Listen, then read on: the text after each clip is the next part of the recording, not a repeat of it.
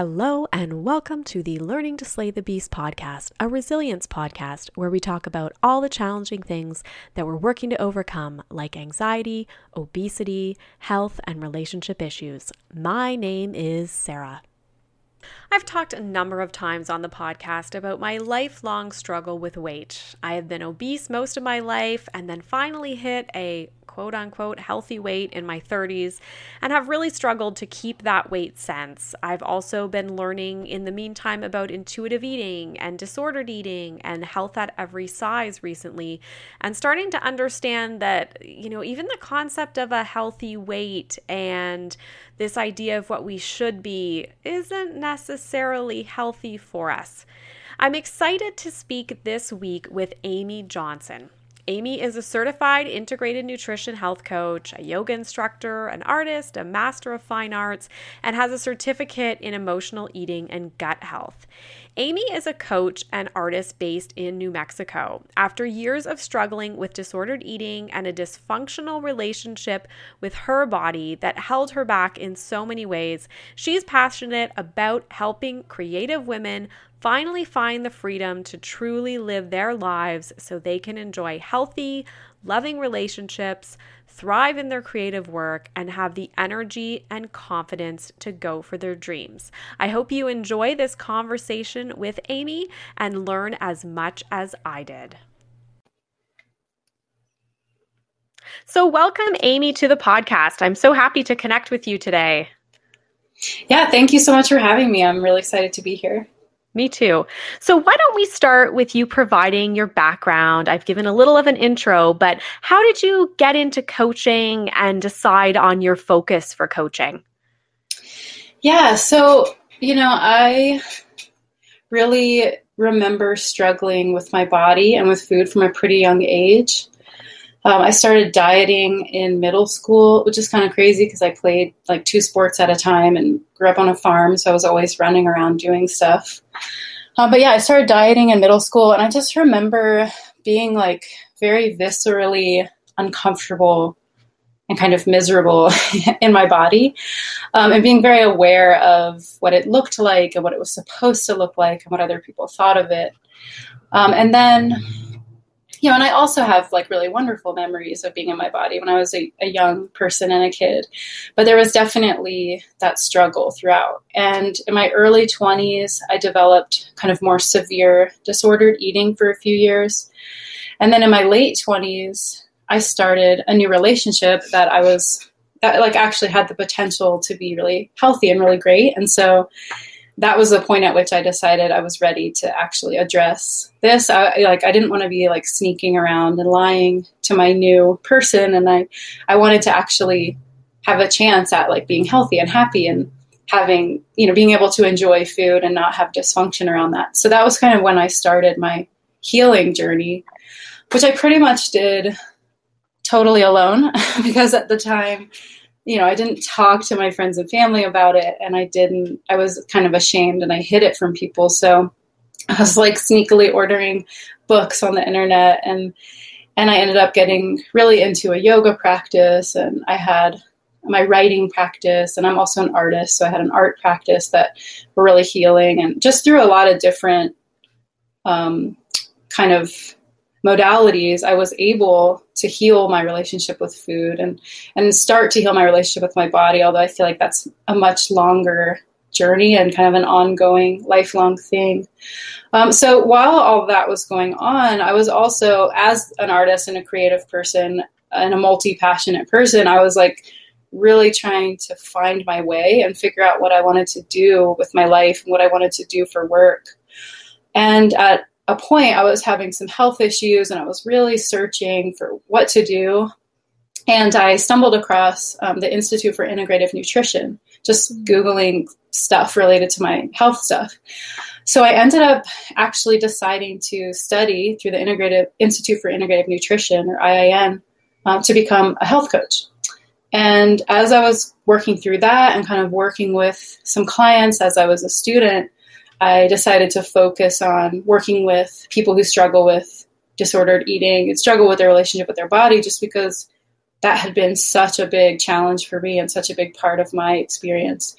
Um, and I it was such a hard it was such a big struggle for so long for me and when i finally was free of it it made such a difference in my life that i just feel really passionate about helping other people do it much more quickly and sooner hopefully than i had to do it if that makes sense Mm-hmm. No, no, absolutely. And and similarly, I've had quite the journey and and still I'm still on it, I guess, like as you say, in terms of body, but also food. Mm-hmm. So why do you think that so many of us do struggle with our relationship with our body and then our behaviors with food? Like what are some of the root causes that you see? Yeah, I, I think that's such a good question because I think so many of us do. I think so many more than we realize. Mm-hmm.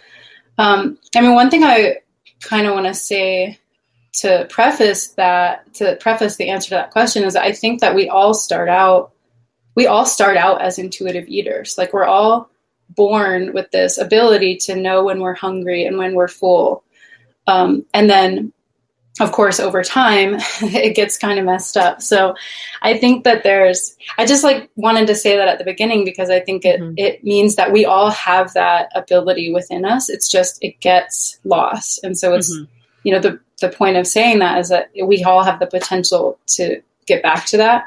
Um, but yeah i think i think there's a bunch of things going on. I think one maybe the most obvious thing is the kind of bigger social cultural messages that we get and the fact that there's so much you know diet culture that we live in. And so we're just like from the get-go just getting all these messages about you know a very number one a very clear message about what our body should look like. You know there's a very clear kind of ideal. I think that's finally starting to shift but for my whole life there's a, there's been like a very clear ideal image of what a body should look like. Mm-hmm. and so mm-hmm you know, we get these messages like if you don't look like that and there's something wrong with you or you're doing something wrong or you need to work harder and blah, blah, blah. So there's the bigger social cultural messaging that we get.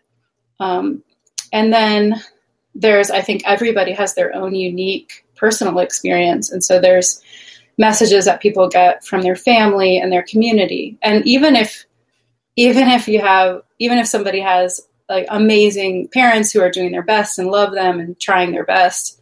Probably most of us still got messages about, um, you know, it's like if you're a child and you're like, I'm hungry, and you, and then the parents like, well, you shouldn't be hungry, you just ate, or you can't be hungry yet, we're gonna have dinner in an hour, or I'm full, but you have to clean your plate, you know, just like little stuff like that.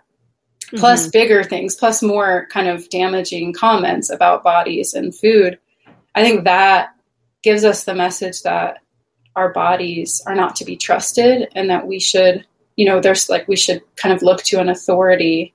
So we just sort of, I think over time, even if nothing major happens, little things kind of build up to teaching us that we shouldn't trust our bodies and we and we and we unlearn how to trust our bodies and so then we start looking for um, we start looking to external sources and and then another thing, too, I think is you know experiences that that people have and trauma that they have, and they go you know everybody I believe has trauma and goes through painful experiences, and if you don't have the emotional, if you don't have the tools to sort of process emotional stuff, then we'll tend to look kind of move in the direction of coping mechanisms.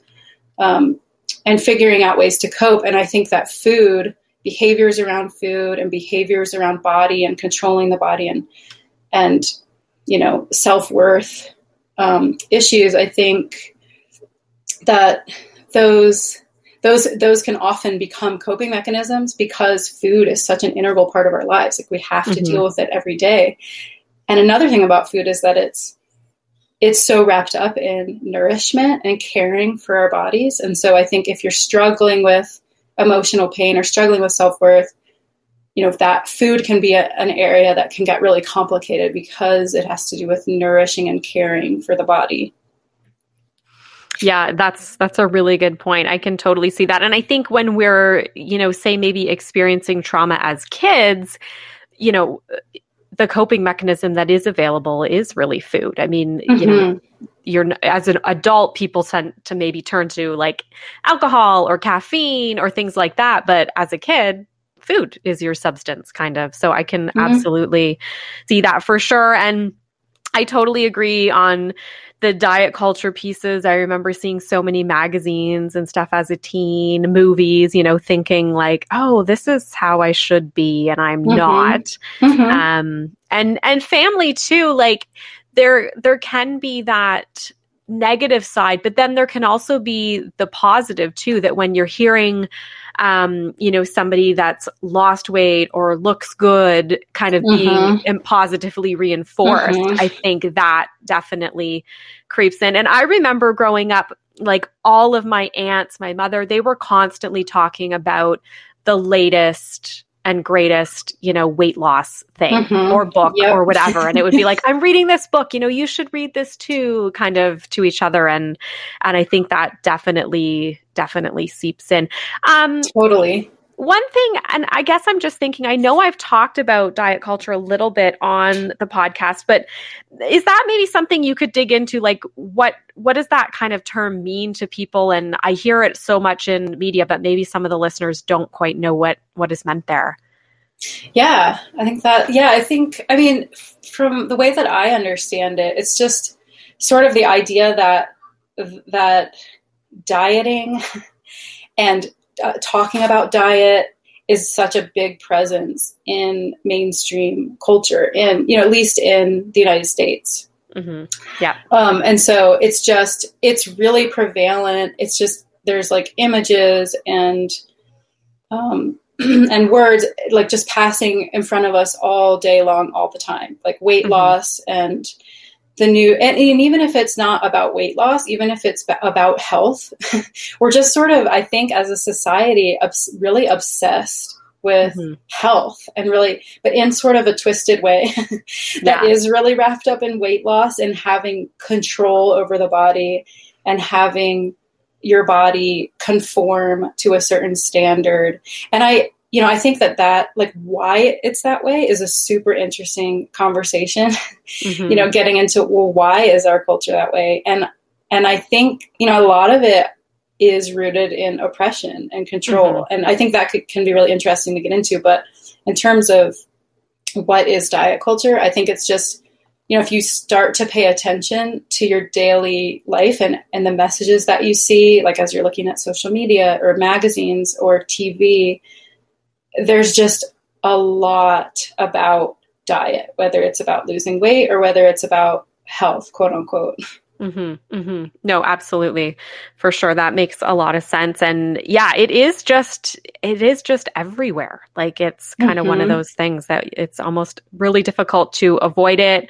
Um, mm-hmm. and then I think you do you can start to notice the messages, and maybe then feel like, oh yeah, I am being marketed to. There is such a huge industry behind fueling diet culture, really, like in terms of the weight loss industry, all of the body shaper type clothing that's available. Like there's just so much about us looking um, this ideal way. And and I totally agree on on the oppression comment. I think for women, um, it definitely seems that the focus is on body shrinking, right? And being small um, mm-hmm. and sort of in a non non feminist kind of way, I guess is how I see it. But um, no, yeah. that's really helpful. Well, and I think just you bring up a really good point about the the industry around diet because it's like over seventy billion dollars a year is spent in the diet industry. Yeah, yeah, um, that's just crazy. Think about what we could be putting that towards, right? Mm-hmm.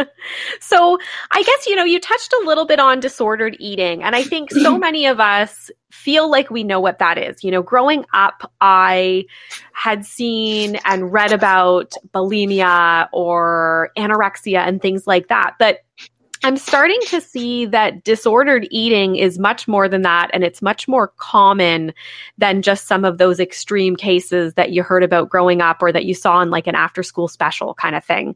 And it took me a long time to realize really that I am dealing with disordered eating and and what that is. So maybe you can point out some of the like be it symptoms or things that we should be watching out for, either you know with ourselves, um, our children, our colleagues kind of thing, um, people that we're in community with? Yeah, it it is so common, and I I use so I use the word dysfunctional when I'm talking about what I do, and and the reason for that is to just allow for a really wide range of behaviors, mm-hmm. and and and so there's really severe disordered eating that I think you know what you're talking about that most of us think of, like anorexia or bulimia, and then you know I think that there's a range all the way to it just sort of takes up a little too much of your brain space, mm-hmm. you know, or it's like a little too stressful. Um, so I think, yeah, so I think there is a really wide range. I also think that it's so, you know, talking about diet culture, it's so normalized. So, you know, it's like both of us as kids saw all the, you know, mostly the women in our families like dieting and trying new diets and talking about it. So, mm-hmm it's just so normalized to be kind of obsessive about that that I think we don't realize that it's dysfunctional. Um, so yeah, I mean, I think in terms of things to look out for, I think like specific things could be, you know, if you find yourself if you're obsessing over calories or tracking calories obsessively, counting or tracking or counting nutrients if you find yourself stressing a lot about food um, or stressing out about exercise or or if you're like trading food for exercise so i mm. i ate this so i need to go work out in this way or i didn't work out today so i can't eat this um, i think if you notice yourself withdrawing socially. So like not wanting to do something because there might be food there and it's just too stressful to deal with. Um, and and I also think if you reflect and you find that your your self-worth and your value the way that you think of your value is really wrapped up in what your body looks like um, maybe just in general but also to other people. I think that's something to watch out for and i think that's really challenging because we're like literally taught to do that mm-hmm, um, mm-hmm. you know i mean speaking for myself i was taught to like I was taught that my value as a human being and my self-worth was wrapped up in what I looked like. And yeah. and growing up as a girl, I was specifically taught that it was wrapped up in what I looked like to men, like how attractive I was. Mm-hmm. Um, so so that's super challenging because it's like I think it's really really common, but I think that's something to be aware of and and kind of watch out for. Yeah, that makes a lot of sense. And I, I agree. I think, you know, so much of the magazines and things that we've seen, um, especially in those teen years, movie wise, all of that, it, it definitely sets up that worth, you know, self worth coming from how you look. Um, you know, think of how many of those kind of ugly duckling turned mm-hmm. glamorous type oh my gosh, yeah. movies there are, right? Like that's exactly yeah, like you get that's telling when us. you look a certain way. Yeah, exactly. Um, for sure. And yeah, I can totally identify with that stressing about food. I know I've went through periods where, you know, having tried um, a diet in the past and then you just kind of hit where you're like i don't even know what to have anymore like i just i'm mm-hmm. not even sure um, that confusion kind of comes and then i could see uh, especially with covid and a lot of people have said that they've experienced a weight gain and things like that mm-hmm. and people sort of feeling that shame around it like well now i don't even want to go out like i've heard that kind of comment um, so when you pointed out withdrawing socially i can can really see that as well. Yeah, I think I think in general, if it's if it's getting in the way of your quality of life or your ability to enjoy your life, then maybe it's something to look at. Mm-hmm. Yeah, yeah, that seems like a really great test.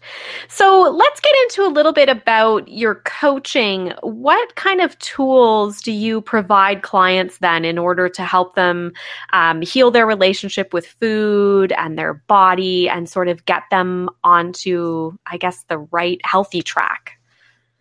Yeah, so for me, I think something that's really, really important, and the first thing that I do with clients is get to the root cause. So, kind of you know, talking on an individual level about stuff that we're talking about today, like thinking about getting to the root cause of why they developed the behaviors that they developed, why they have the thoughts that they have and the beliefs that they have about their body or about food.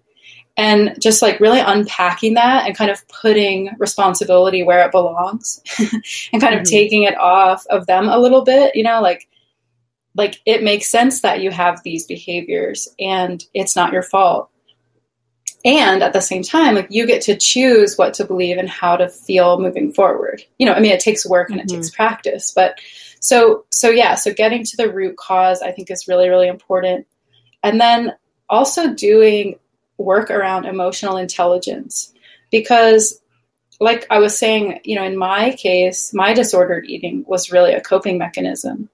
And you know essentially i just had a bunch of really big feelings and like some pain that i just literally didn't know how to handle. And so i had to come up with a way to avoid it and to numb myself out. So that was how i developed my more severe disordered eating. Um, and so working on working on emotional intelligence working with being able to first of all feel safe enough to feel your feelings and feel safe enough to kind of be in your body and feel what your body is experiencing um, and then yeah and, and being able to to know what you're feeling and have tools to to to be with those feelings and to cope with those feelings without having to turn to food or to sort of beating yourself up. Um, so another really important piece is self compassion and shifting from you know using self compassion as a as a motivator for change as opposed to like self discipline or or self punishment. Um, and then and then a really big tool that I use with my clients is intuitive eating. Um, so I, I kind of do some foundational work first in terms of like being able to feel connected to the body first because intuitive eating is all about is all about relearning how to listen to your body's cues and and actually eat when you're hungry and and stop eating when you're full and eat what you want to eat and know what you want to eat um, and kind of, kind of like having an internal guide post for that as opposed to looking to external sources to know what and when to eat so so yeah, so intuitive eating is a big part of it, but I kind of do this foundational work to kind of get ready for that. Okay, that makes a lot of sense. And with some of the like replacing the coping mechanism piece and the self-compassion, like are there specific um you know tools that you're using like is journaling something or meditation are there different things like that that you're working yeah, in yeah, for sure. I think I personally find writing to be a really powerful tool just as as a way to reflect and connect with yourself. Um, so, right, I definitely I give my clients a lot of writing prompts and writing exercises. Um, I think too, any kind of practice that can help you feel embodied and feel be in your body and be okay to be there and feel what's going on. So um, yoga is definitely a big tool that I use for that, and meditation is a great tool for that. Being able to just sort of being able to sit and let things happen and be okay with it and not react or beat yourself up about it. Um, and then I think also just just talking and sharing with another person is really powerful. So the the conversations that we have, I think, are are really important. And in terms of self compassion, I really think that that is just sort of an awareness and a practice. So once you start to, you know, the first step is to really notice how you talk to yourself. Like noticing mm-hmm. self talk is something that that I do with my clients and I've done with myself, you know, constantly. But just first noticing how you're treating yourself and noticing how you talk about yourself, noticing your thoughts and your words and your beliefs, um, and and sort of noticing if it's compassionate. And usually it's not. like mm-hmm. usually it's pretty harsh. And then from there, once you've noticed, then you're aware of it. Then you can start to shift it, and it just takes it just takes time and practice of constantly and each moment trying your best to be compassionate to yourself, trying your best to to talk to yourself in a different way. And it, and I and it just takes it takes time, but the you know, the thing that I say to people to encourage them is like it took you, you know, however many years like 20 something, 30 something years to get to this point, and you've been talking to yourself in a certain way for a really long time. So, you know, once you become aware of it, that's huge. And then it's going to take some time once you start talking to yourself in a different way for it to really sink in and to really, for you to really feel the change. Yeah, that makes a lot of sense. You're right. Um, and so it seems like you're focusing for sure more on um, working with women. Is there sort of a reason for that? Are you finding, excuse me, that this is more prevalent with women?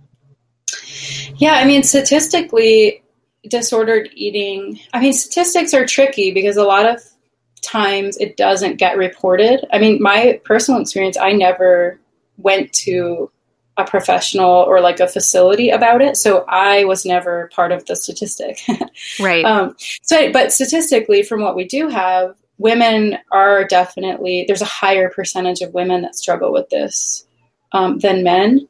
But men definitely do struggle with it. I think that disordered eating affects people regardless of age or gender or body size or ethnicity. Um, and and I think basically anybody whose body doesn't conform to the standards and the ideals that are presented, you know, kind of socially, is going to be at a higher risk for um, for developing disordered eating, and and also people who are in um, groups that have been oppressed historically and marginalized tend to have higher risk and higher percentages. Um, so, and the reason that I work with women specifically, mostly, is because really just because that's my embodied experience. Um, because I, you know, grew up as a girl into a woman, like that's the experience that I have with it, and so I think you know I can speak to that that experience from kind of like I that was my experience. Um, so that's kind of why I put it out there that I work with women. And I think, you know, as you mentioned earlier, I think for women in particular, it's really emphasized that our worth is really tied up in our what our bodies look like. And so I think it's I just feel really strongly about fighting against that and mm-hmm. how, you know, I think about all the women, all the people out there who who are who are like fighting against themselves and all this time and all this energy is going into this this battle that they're having with their body that could be i mean just think about all the amazing wonderful things that could be happening in the world if like if people weren't having to struggle with this yeah, and it's such a challenge. I've been trying to immerse myself in sort of uh, understanding more about intuitive eating, listening to podcasts, reading books, things like that, and the health at every size movement.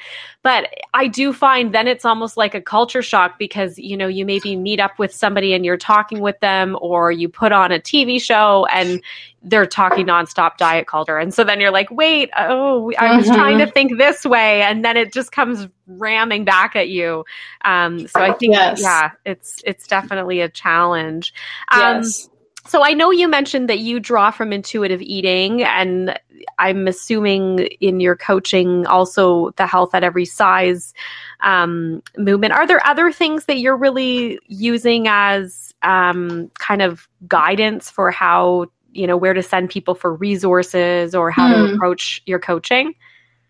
Yeah i mean definitely uh, health at every size um, and the intuitive eat like so health at every size is a movement and also a book. So i i always recommend that book and also the the other work of the author of that book. Whose name is dr lindo bacon.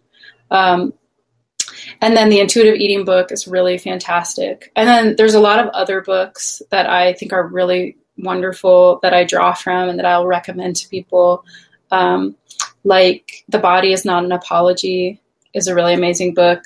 Um, the I this book that I found when I very first started to try to heal my disordered eating um, is called The Food and Feelings Workbook. The author is Susan Koenig. Um, that was a really helpful book for me. And then also, I I'm really interested in trauma and how it affects the body and how it affects us going into coping mechanisms. Um, and so, you know, um, reading um, "The Body Keeps the Score" by Bessel van der Kolk and "Waking the Tiger" by Peter Levine. Um, and there's a coach I really love named Mastin Kipp who talks a lot about trauma and the neuroscience behind it. And then, yeah, as far as other resources, um, I think like one of the things that I'll recommend to clients is looking at their social media and the and who they're following and what you know like if they're being bombarded with images about diet culture and if they're seeing messages that that are don't make them feel good about themselves. And there's so many amazing people out there you know who are doing really great work who have a presence on social media so there's definitely like specific social media accounts that i'll send to people to follow um, people who are um, you know health at every working on within health at every size and people who are working um, with an intuitive eating framework um, and people who are fighting against fat phobia. And just there's just so many amazing leaders out there to draw from.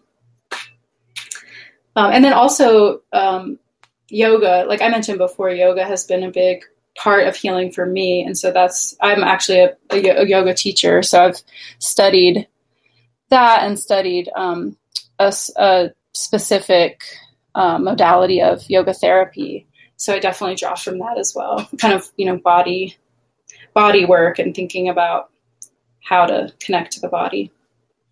That makes sense. And yeah, yoga is definitely super powerful. Um, but it is one thing that I do struggle with because when mm. I think about yoga, I think about very, um, you know, perfect body and stuff. And so I think it's starting mm-hmm. to change in terms of the yoga industry, I guess. But yeah, it is sometimes that it's where I have felt more self conscious, I guess, yes. at times in in my own body. And I have done some of that so, with my social media, going through and kind of removing people that I find triggering. And sometimes yeah. it's, you know, you almost have to be unapologetic about it, I find, because there are people that I know they have a great heart. They really, you know, they're just trying to encourage, you know, people being active and things like that. But just all of the pictures with the abs out mm-hmm. and stuff like that. I just, it's, you know, for me, it just makes me feel like, oh, yeah. yeah. Yeah. Well, I think that's where it's so important to trust yourself. Like, yeah. if you look at it and it makes you feel bad, it's gone. Like, period. Mm-hmm. End of story. Mm-hmm. um, and, and then, and there's so much good stuff out there that can help mm-hmm. encourage you and make you feel like, I mean, I studied art and art history. And so, like, I'm super aware of how powerful images are and it real like I actually really feel a difference when I'm looking at content on social media. I'm looking at images of people with lots of different size bodies. Mm-hmm. It really helps me actually start to be more like to embrace my own body more. And of course, it's like we said, it's like a lifelong journey. So there are going to be days where it's easier or harder for me to feel good about my body. And I really do find it practically helpful to look at bodies that are different sizes and not the the you know um, typical uh, like thin idealized body of our youth. I grew up in the 90s, mm-hmm. so it was like the skinniest time ever. yeah, yeah, the waif, right? That was the yeah. term.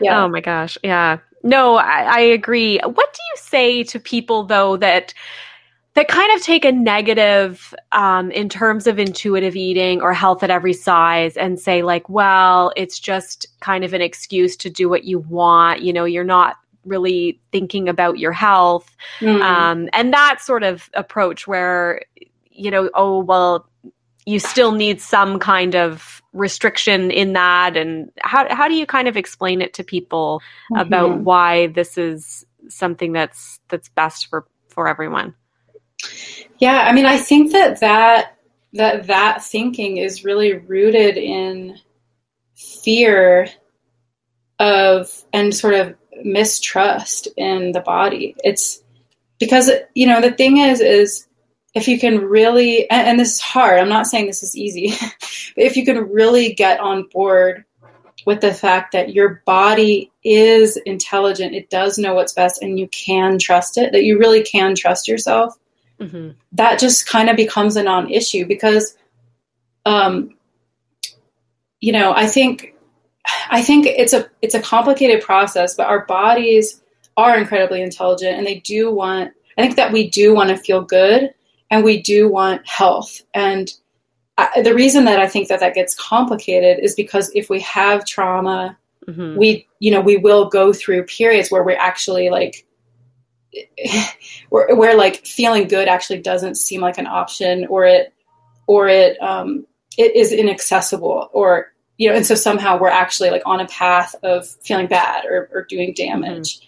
So, so that's why I say it's complicated, but I think really at the end of the day, with you know doing healing work on an emotional level and on a physical level our bodies are they want like we want to move in the direction of health and feeling good so if we if we allow if we really truly trust ourselves and really truly give ourselves permission we may go through a period of time where we're going to choose all the stuff that was restricted because that's right. just like that just makes sense like if you yeah. weren't allowed to have something you're going to go through a period where you where you're going to want to try it because we there's sort of a rebellious element to that because it was like you know bound, boundaries were crossed and we were not allowed to have something. And so we we, we want to rebel against that. And that's a good sign because it's like that means you're you're wanting to like you want autonomy, you want agency, and you want power back for yourself. So there may be a period of time where you're gonna eat stuff that isn't as uh, nutritious or nourishing, but you'll start, you know, if you slowly start to have, if the focus is on nourishing the body and feeling good, you're naturally going to move in the direction of making choices to eat foods that make your body feel good and that are nourishing for your body. That makes sense. So basically, the, kind of the way I'm interpreting it is you can't just really work on the food side. Like you absolutely need to spend the time on the mental health portion which is you know are is this a negative coping mechanism for you? Um you know are you using self-compassion? Like all of those mm-hmm. things kind of in tandem. Is that does that make sense? Yeah i think so. I think that's a really good way to think about it. I think yeah i think that that is gonna if you're doing healing on that level then that's going to prevent you know the i think the fear around like just doing damage to yourself if that makes sense. Mm-hmm. Mm-hmm. and just kind of going rogue or whatever yeah well it's just um, like i think i mean from i've read so many books and talked to so many people and like i've literally never ever ever heard of anyone who just went rogue and stayed rogue and never stopped. mm-hmm. You know, like people will go through, somebody might eat cookie dough all day, every day for a month, and then they're going to get sick of it. yeah. And then they're going to be like, I think I want to eat a vegetable. mm-hmm. Mm-hmm. Um, yeah. No, that makes a ton of sense.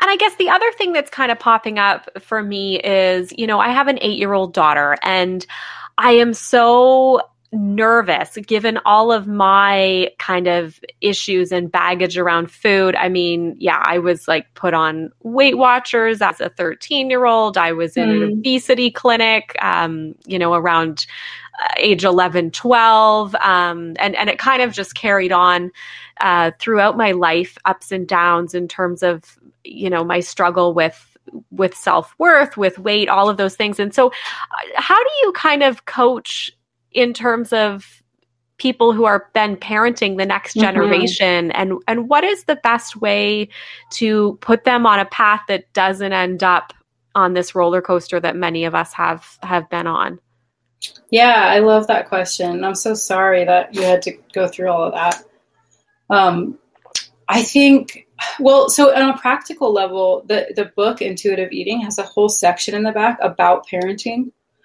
um, which I think could be really useful for people. Um, but yeah, it's so hard because you want the best. I mean, I can, I can, I know, like I have, I have clients who have children, and and part of their actually drive to to change to start to actually address this and change is because they have children and they mm-hmm. don't want to mm-hmm. pass it down so and i think that's really the key is um is being willing to look at yourself and heal, you know, be working on healing your own relationship to your own body and to food, I think is the best way to model for your children, you know, healthy behaviors. Um, and then I also, I think, I mean, in terms of the intuitive eating approach, you know, kids are basically natural intuitive eaters. And, and so I think, I think, you know, if we start to want to control their behavior around food and their bodies, it's out of genuine care and wanting the best for them and, and having fear that they're gonna, you know, not be healthy or they're gonna be treated a certain way. So I think really kind of being aware of that fear and trust, you know, it's the process of like, it's similar to the process of trusting your own body, like trusting them that they, they know I, I, yeah now that i'm saying it i feel like that's super super interesting and could be healing on multiple levels because like trusting that your child knows when they're hungry and when they're full and what they want to eat like I, that can sound really scary mm-hmm. so like what if they just go crazy and eat cookies all day and like they're not yeah. healthy um so i think it and it's probably similar to the the journey of trusting yourself. It's it's it's going to take some time and some practice but i do think that that kids want to feel good in their bodies and they're going to make good choices. And and so kind of trusting that just like you you just like the process of trusting yourself. But there's some really great practical tips in the intuitive eating book and there's also some great people on instagram who who talk about this specifically or, or social media i'm sure they're on other platforms too who talk about specifically parenting in a, an intuitive eating way Okay, yeah, that's really helpful. Okay, sounds great. Um, so, are there any other tools that you would want to point out to our listeners, or any other, I guess, advice if somebody's maybe just at the start of exploring intuitive eating and um, and their food relationship?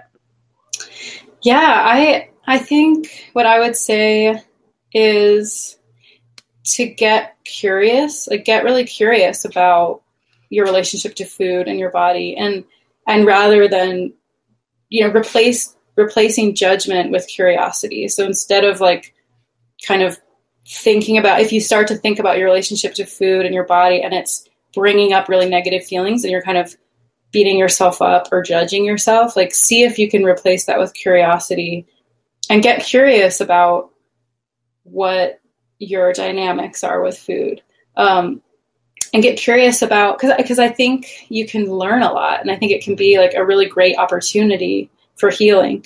Um, one of my colleagues talks about her eating disorder as an eating discovery because she felt like it really opened when she started to examine her relationship with food. She really it really opened up her whole world of examining, you know, her whole life, which can be um, it can be a lot, but I think it's mm-hmm. like a really great opportunity. Um, I this coach I mentioned, Mastin Kipp he talks about replacing the word disorder with the word response. So instead of it's an eating disorder, it's an eating response. And you can do that with any disorder. But you know, the idea being you, you know, your behaviors have a purpose. Like you're responding to something and your body and you are actually really intelligent and you found a way to survive, you know, by by responding to some crazy stuff in the best way that you knew how. And mm-hmm. so getting curious about that, like what were you, what are you responding to? Like what's really going on? Um, yeah. And I think, um, just not, don't be afraid to, to reach out for help and don't be afraid to, to share and talk to other people about it. Cause it's like we were talking about, it's so common. It's so common. Like if like thinking about the way our society is and the way that we all come up in it, I'm amazed that anyone doesn't have a dysfunctional relationship to food or their body. Mm-hmm. Um, so, you know, it's just, it's so, it's so like there's nothing to be ashamed of. Um, but I think it's shame is something that a lot of us carry around about it. So, yeah, I would say getting curious and, and also not being afraid to, to talk about it and look for support. No, that makes a lot of sense and and I like some of those tips especially around discovery because you're right like as it as you start sort of peeling back the layers and you see that sometimes things are rooted in childhood and, and stuff like that you you do have a lot um, potentially to work through so that makes a lot of sense yeah and that's why self-compassion is such an important part because like hard stuff can come up and mm-hmm. and so you know being really gentle with yourself as you start to to look at stuff and, and being curious instead of judgmental well, thank you, Amy, so much. I have learned a lot um, from from you and from this episode. So, how can listeners find out more about you online, social media, if they want to follow up and learn more themselves? Yeah, so I'm most active on Instagram in terms of social media, and my handle on Instagram is Amy J Coach. Uh, and then I have on my website, I actually have a free starter kit that people can download. And it's, you know, if you're kind of curious about your relationship to food and um, and your body, I have this starter kit that has a little quiz that can sort of help you identify what's going on. And there's also some really good tips to get started and um, and also a meditation. So that's something people can download for free and that's on my website, amyjohnsoncoach.com. That sounds great. Well, again, thank you so much for your time today. And I think everyone has learned a lot and will really appreciate your wisdom. Thank you so much for having me. It was really fun talking to you. Thank you so much to Amy Johnson this week for our conversation about food and body and sort of how to have a healthy relationship with both of those things.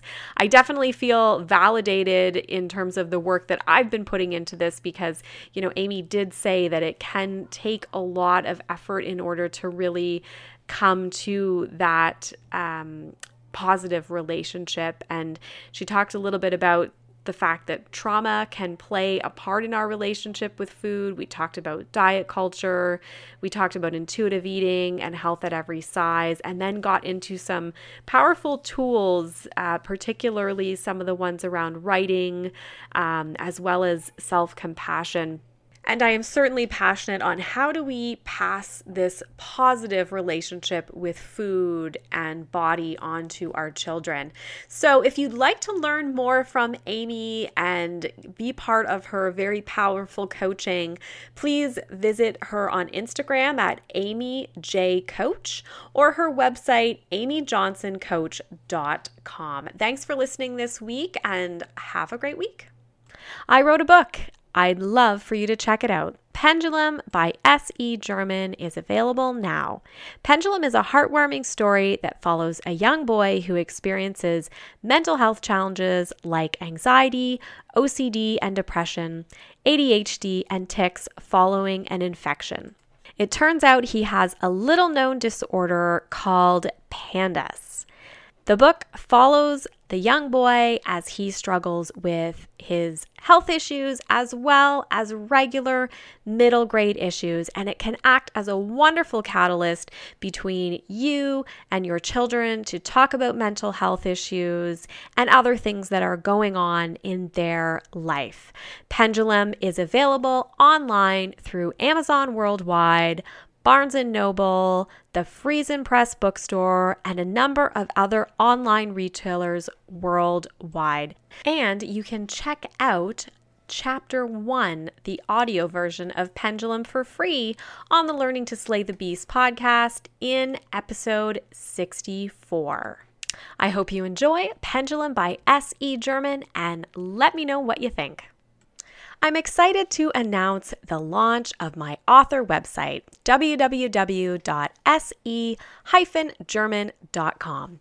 On this website, you can find out all the information about my publications, focused areas on my novel Pendulum by S.E. German, where there are questions for parents as you work through the novel with your children, as well as teacher resources that can be used in the classroom. There's also information about the Learning to Slay the Beast podcast and recent press. Please visit www.se-german.com. Thank you for listening to the Learning to Slay the Beast podcast. Please keep in mind this podcast is not intended to be medical or professional advice. If you are looking for that advice, please seek that out from a professional. If you'd like to hear more from me, you can visit my blog, www.theallergybeast.wordpress.com, or follow me online at Sara Lady Gluten on Instagram, S A R A L A D Y G L U T E N, or the Facebook page, Sarah hyphen Lady Gluten. If you do like the podcast, please consider subscribing so that you will get the podcast update every week and or reviewing the podcast on whatever platform you listen to. Thanks again and have a great week.